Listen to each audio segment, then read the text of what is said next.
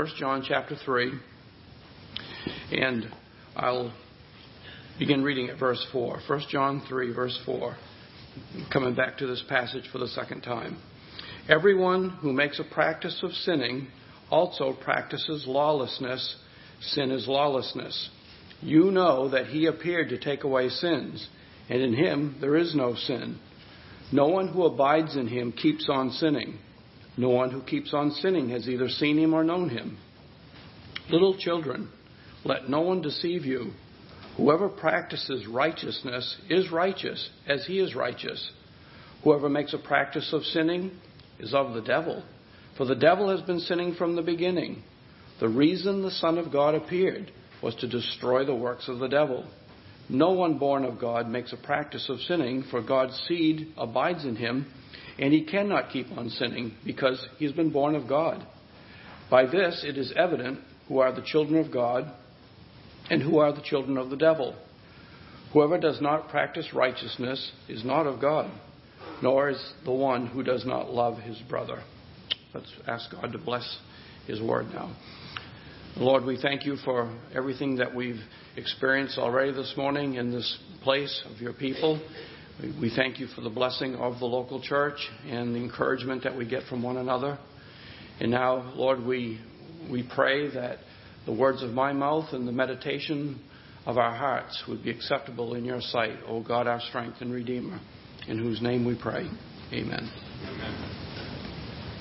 Okay, so John in this passage particularly is dealing with uh, that false teaching that says you can be a Christian and live any way you want to live, that, you that your life is irrelevant in this gospel of grace. He's dealing with that. That's a false teaching. Uh, because Jesus, as we've already read here, he came to save us from our sins, both the penalty and the practice of sin. Or maybe another word we might use is domination. Uh, Paul likes to use that idea in Romans of how we're no longer under the domination of sin. We still sin, but we're not slaves to it anymore. We're not dominated by sin. We're living as Christians a life of repentance. Uh, the reality is, is mentioned there in, in the third verse in uh, chapter 3. It says, Everyone who has this hope, the hope of Christ returning again and us becoming like him, we becoming like him, everyone who has uh, you know, I'm reading a foreign language right now because my regular use is the New King James, and I'm reading the ESV, so I've got everything in my head's New King James, which came from the King James. So if I stumble around up here, it's not yet because I can't read anymore, but it's just because I've. So let me try to read that one more time. Everyone who thus hopes in him purifies himself as he is pure. That's what every Christian does. A, a true Christian, as he grows, uh, different levels, obviously. Uh, he has this hope of becoming like Christ, and especially being like him when he returns, which will happen. Uh, he's purifying himself just, just as Jesus is pure. Why did he come into this world? Well, it's stated a couple of times here. Verse 5 You know that he appeared to take away sins, and in him there is no sin. And also, if you look at the eighth verse, uh, the second part of it, the reason the Son of God appeared was to destroy the works of the devil. So, so far we've seen this that what is sin? Sin can be defined as living contrary to divine law. That's verse 4. It's uh, that thinking, planning, being motivated by things that are rebellion against God's law, against what He has revealed. Remember, we said this sin at its root is a wrong attitude toward God. It's like Paul says in Romans 8 7 the carnal mind is enmity against God. It's not subject to the law of God, neither indeed can be. Or it's like what you see in the parable uh, of the ten minas, where uh, we read this about the subjects that were left to do the nobleman's business while he was gone. The nobleman in that passage is Jesus. And this is what we read. They said this after he left We will not have this man to rule over us. That's the attitude of lawlessness. And we're told the reason why they said that is because they hated him in Luke 19:14. Or this in the second psalm, uh, the nations are recorded as saying this about the Lord and His Messiah. Let us burst their bonds apart and cast away their cords from us. There's a heart enmity. To the unbeliever, being in submission to God is bondage, it's slavery, it's a horrible slavery where we know it's where the true freedom is found. Also, we saw that Christ came into this fallen earthly scene to deliver us from our sins, both the penalty and the practice. So we come to this now, and, and we can make a, a statement like this from this passage from verse 6. Your lifestyle, the way you live, that identifies who you are. In other words, this verse helps you to see that is Christ's purpose being accomplished in me? Because his purpose, as we just saw in the fifth verse, was to deal with sin, um, to take it away. And in him there is no sin. Well, is my lifestyle reflecting that? Is his work being accomplished in me? Is my lifestyle, my way of life, giving an accurate description of who I really am? Uh, notice how the Christian is described there in, in, the first part of the verse of verse 6. No one who abides in him keeps on sinning. Uh, that's the ESV rendering of it. Literally, it says this Everyone who is in him remaining does not sin.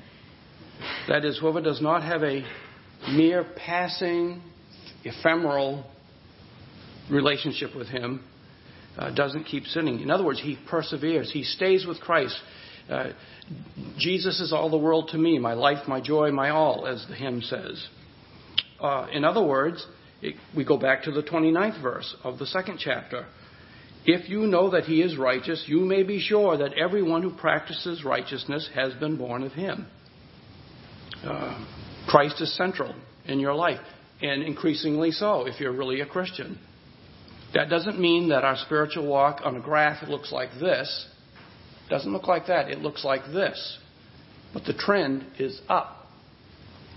Um, so the Christian is said here to be abiding in Him, and that's true of all Christians. You know, there's a, and I think it's kind of, it's run its course, but there's something known as Keswick theology, and it was really popular back in the early part of the century and late last, uh, the 1800s, and it's still around.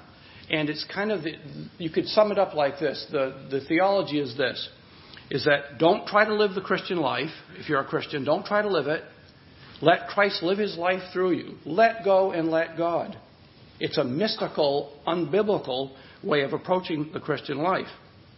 And one of the ways that was expressed was, are you abiding in Christ today? The terminology is biblical. Are you, what they meant by that, though, is this: Are you are you just letting yourself go and let Christ live His life through you? It sounds very spiritual, but it doesn't work because it's not biblical. You have to put your back into it. Uh, we have spirit-empowered obedience and law keeping. Um, so the Christian here is said to be abiding, and you know this is the categor- the categorizations they would make. They would say some Christians aren't abiding in Christ and others are. But not biblically speaking. Biblically speaking, every Christian is abiding in Christ. It's an objective reality. It's not primarily a subjective thing. So if you just go back to uh, earlier in chapter 2, look how John says it there. He says in verse 4 Whoever says, I know him, but does not keep his commandments, is a liar, and the truth is not in him. But whoever keeps his word, in him truly the love of God is perfected. By this we may know that we are in him. Whoever says, here it is, whoever says he abides in him ought to walk in the same way in which he walked. So every Christian is really an abider. And so we ought to be walking as he walked. That ought to be the goal. That ought to be the, the trajectory in our lives. Um, Barnes puts it like this when he's talking about this concept of abiding. He says it refers to a fixed and permanent attachment to Him. We live in Him. We remain steadfast in our attachment to Him as we do our own home.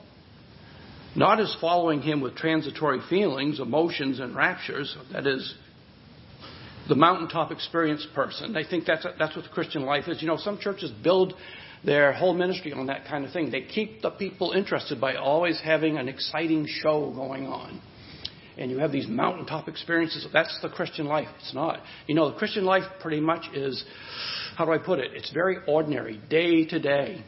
Some people would say humdrum. I wouldn't call it that. But abiding in Christ means that just daily you do the things God requires of you. You, you live responsibly. You, you openly depend on Him. You acknowledge Him. You pray to Him. That's abiding in Him. And John tells us here that if you abide in Him, you will walk as He walked. Now, notice something quite shocking. The ESV took, the ESV took the shock off it a little bit for us because they, the, the translation at the beginning of verse 6 is, is interpretive.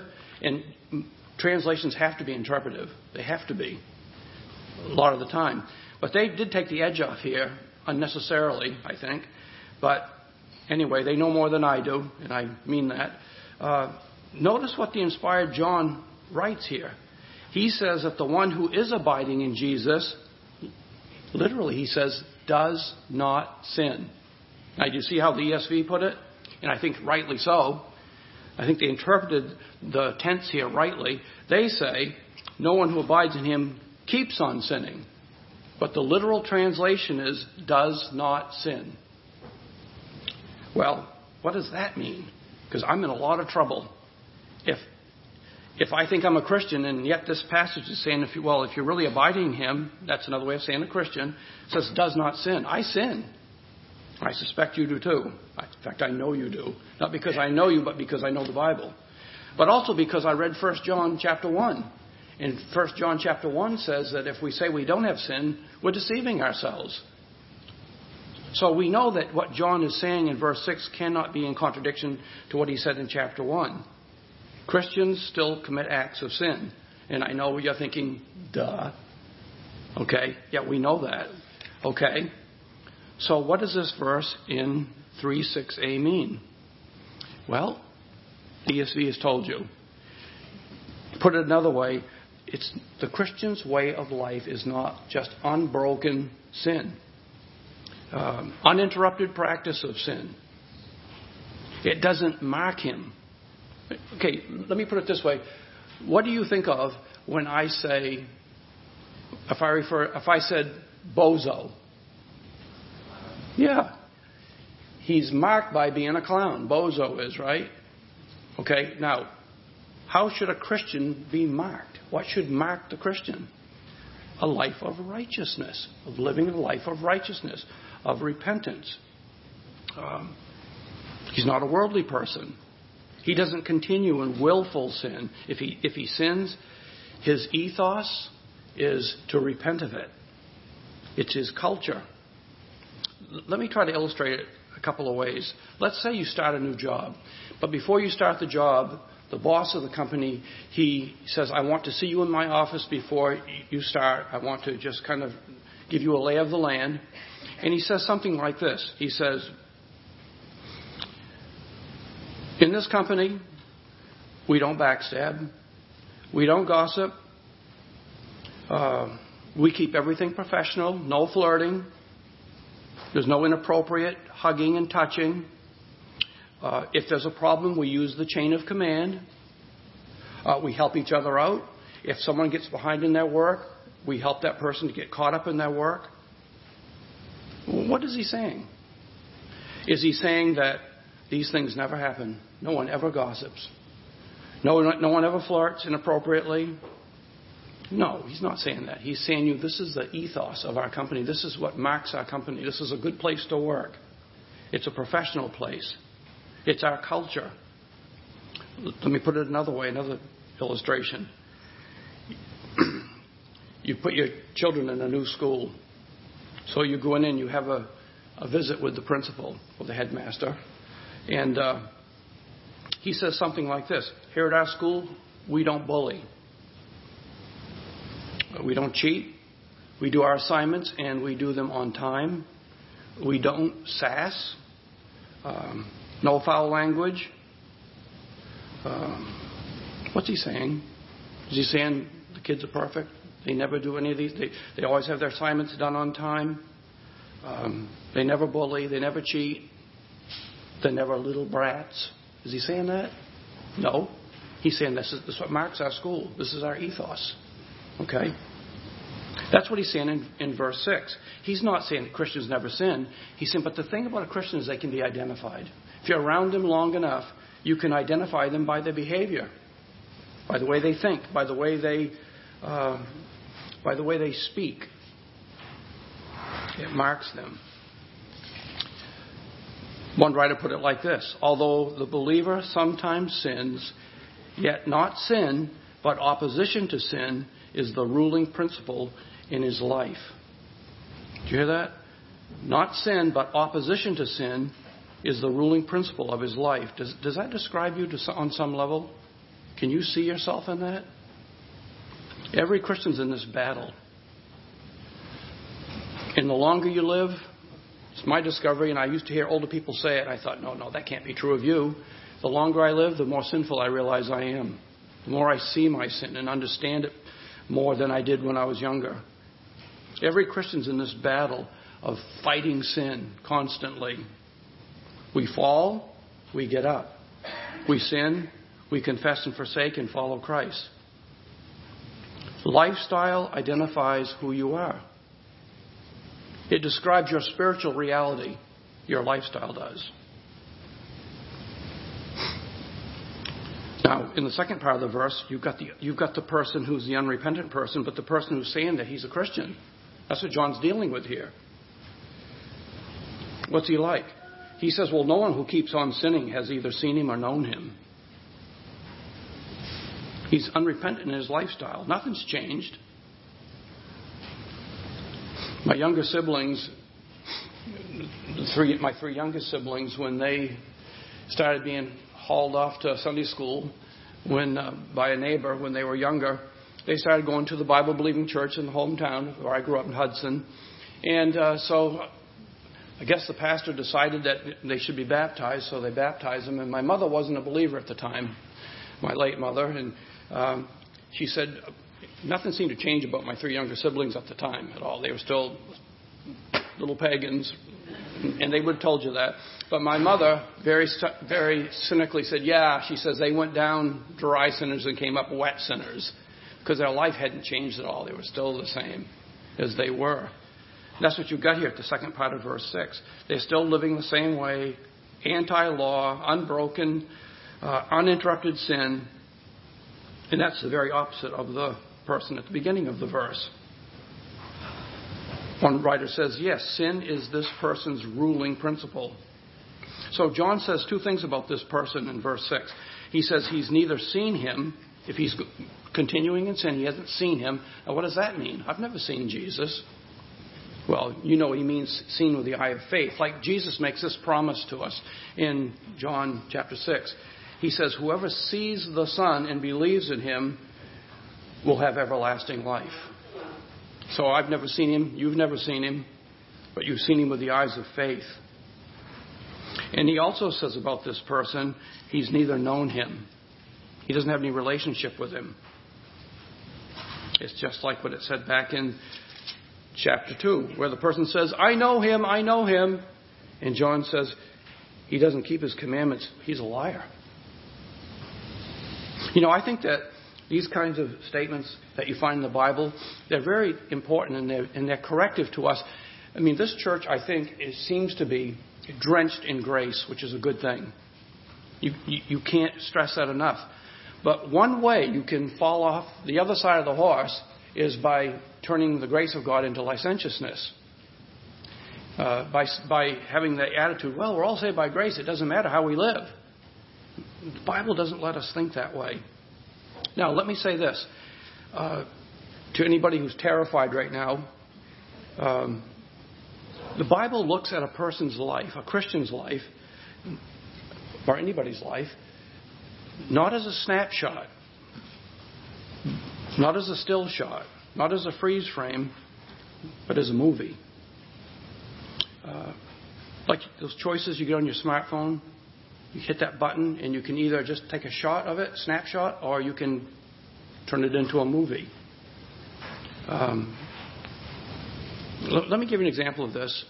Um, I tried to find it in, the, in, my basement. We did move into to, the house about a year ago, so I can't find some things. But I've got a couple of old baseball books that I bought when I was in, the late 60s or right around 1970. It was called Smith and Street's Baseball magazine. It came out every year. I think it's still they still I think they still sell it. But anyway, what they would do is they would tell you some of the highlights of the previous year and their predictions, and then, then they would cover every team, uh, and they would show some pictures from the previous year. A picture can be extremely misleading and deceiving. And here's a picture that's in there. Um, it's of the Philadelphia Phillies. It's covering them in this particular chapter of the magazine. And there are two people in the picture. Um, one is the left fielder, Johnny Briggs, and the other one is the shortstop, Cookie Rojas. And there's a pop fly apparently that's been hit, and it's in between them. So the shortstop's going back, and the picture is this Johnny Briggs is looking up into the sky like this, and Cookie Rojas is looking at Johnny Briggs. Who made the catch? Johnny Briggs. Cookie Rojas is looking at him. You know what the caption says? It says, Believe it or not, Rojas made the catch. But if you look at that picture, you'd say, well, Briggs had to make the catch because Rojas isn't even looking up, he's looking at him. A picture can be extremely deceiving. And if I saw you, or if you saw me, in a particular act or moment in this past week where you were sinning, and we took a picture of that, and we put it up here, that would not be a good description of you. That would not really identify who you are if you're really a Christian. Because if you saw the picture, you'd say, I remember a man came in one time to a chapel when I was in seminary, and he was talking about this kind of thing, if I remember correctly, but he said, You know, he said, I wouldn't have wanted you to see me and my wife in our car earlier this week in, the, in a parking lot when we were having an argument. Had anything like that this past week? Is there, is there any picture of you that you would not want seen? But that wouldn't be fair, would it, to identify you only by that picture? Here's another snapshot Jesus is bloodied and beaten, and he's dead on a cross. Gaping wound in his side, blood everywhere, people taunting him. Does that freeze frame tell you the whole story? Let the, let, let the, let the tape roll on. And if you follow that tape three days later, you'll see him risen from the dead. Have you ever had a bad photo taken of yourself? Some people are just photogenic. I'm not one of them. You know, I don't think I'm that horrible looking, but every picture I see of myself, I am the worst looking thing. I I always compliment my wife. How do you stand being seen with me? You know, one thing that people do is the, when they're going to have a snapshot, they say, okay, don't blink, don't blink, don't blink, don't blink. And then they see the photo. They blinked. So when did I blink? I didn't blink. Yes, you did blink. But have you ever had a picture, seen yourself in a picture like that where your eyelids are about halfway closed or three quarters closed? And you look like a drone. But you're not a drone really in real life. Let's just say for the sake of argument.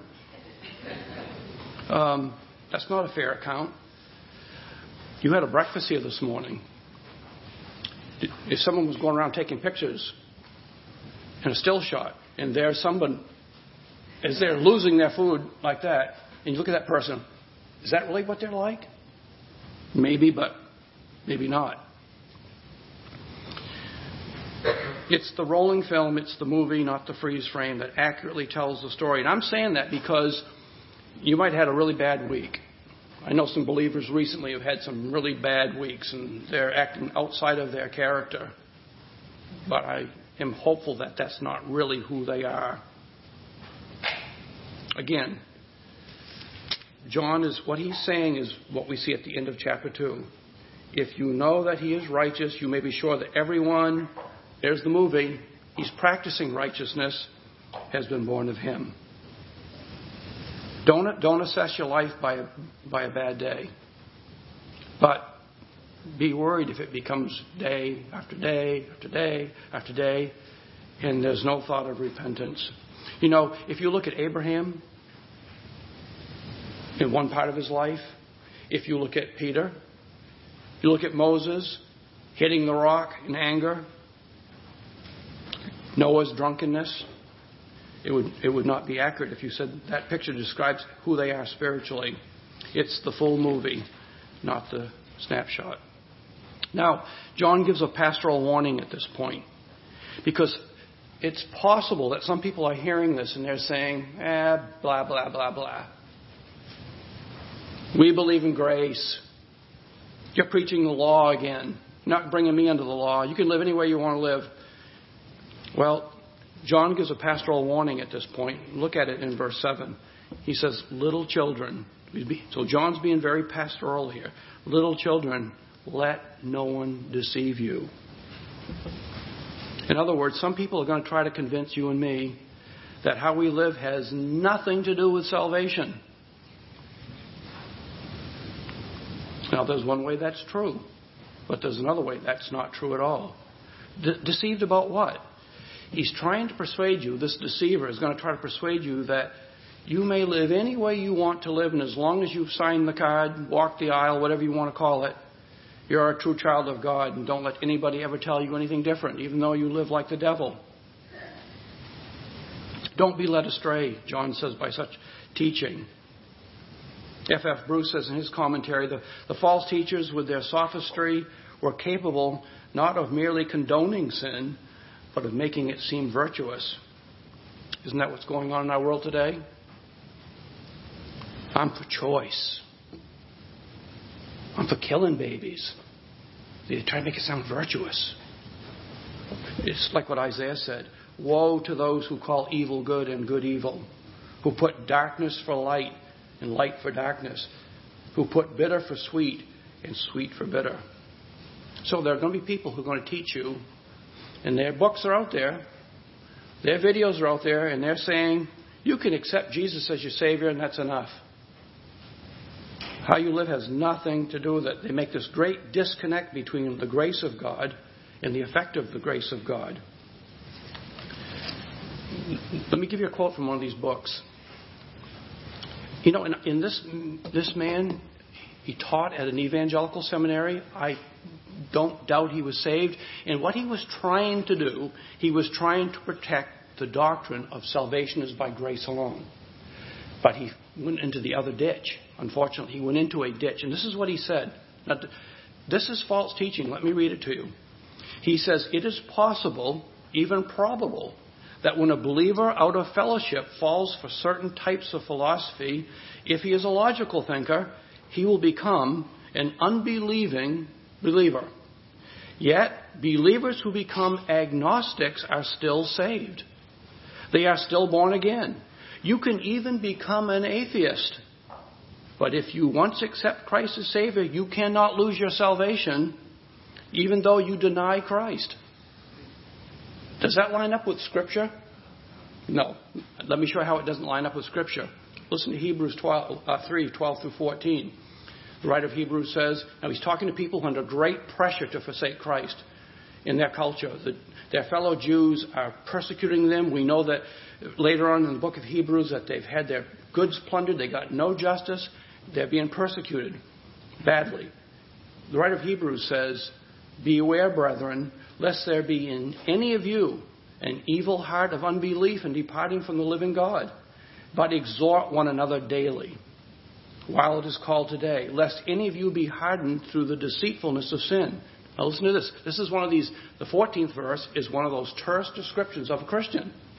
Again, it doesn't tell you everything about a Christian, but it, it gives you a good, brief definition of a Christian. Here it is, Hebrews 3.14. We have become partakers of Christ if we hold the beginning of our confidence steadfast to the end. Perseverance of the saints, which is God preserving us. Listen to Colossians 121 through 23a. And you, who were once alienated and enemies in your mind by wicked works, yet now he is reconciled in the body of his flesh through death to present you holy and blameless and above reproach in his sight. And then you got the 23rd verse, which says, If, that's all true of you, and cleansed, reconciled, if, if you are not moved away from the hope of the gospel which you heard. Listen to Jesus, John 8. Then Jesus said to those Jews who believed in him, If you abide in my word, then you are truly my disciples if you abide in my word. And in that very chapter, they didn't. They turned on him. They said that he was of the devil because he started dealing with their sin. He said, And you shall know the truth, and the truth shall make you free. So, a pastoral word here little children, Don't let anyone deceive you. It's much like what Peter says. Peter says, You therefore, beloved, since you know this beforehand, beware lest you also fall from your own steadfastness, being led away with the error of the wicked. But grow in the grace and knowledge of our Lord and Savior Jesus Christ, to whom be the glory. So don't let anybody tell you that works have nothing to do with salvation. They do. They don't produce it, they don't earn it, they don't merit it, but they are the absolutely necessary fruit of genuine salvation. One writer put it like this behavior, and when he says behavior, and when I say behavior, I mean not only what you do, but what you think, what motivates you, conduct. It's the whole realm. Behavior is of unsurpassed importance in the Christian way. Believers are indeed justified before God by His grace alone, which they accept by faith. But those who have been justified will show it by their behavior. That's why Christ came. So to think that personal lifestyle has nothing to do with salvation is a damning disconnect. It truly is. So let's be clear as I close one more time. I am in no way denying that salvation is by grace alone. I don't trust in anything in myself, and I hope you don't. I don't hope in anything in myself that's going to make me right with God, any kind of merit of my own. No, none at all. Saved by grace alone. But I know this too. The Bible teaches me if God has done a work in my life, then my life is going to be changing. Christ came into the world. We're coming up onto Christmas time. Don't sentimentalize his coming into this world. He came to deal with this ugly thing called sin. Let's pray. Lord, we thank you that your word is clear on both sides, and every true Christian understands this. We understand, Lord, we would not dare trust the sweetest frame, but wholly lean on Jesus' name. We would not dare in any way to think anything that we've ever done would earn, fa- earn favor with you. We know better than that, and we don't go there at all. We know that our salvation is completely a gift from you in Jesus Christ. And yet, if we've met the Savior, if we know Him, if we abide in Him, um, we'll walk as He walked. So, Lord, teach us to be biblical on both sides of this truth. We ask it in Jesus' name. Amen.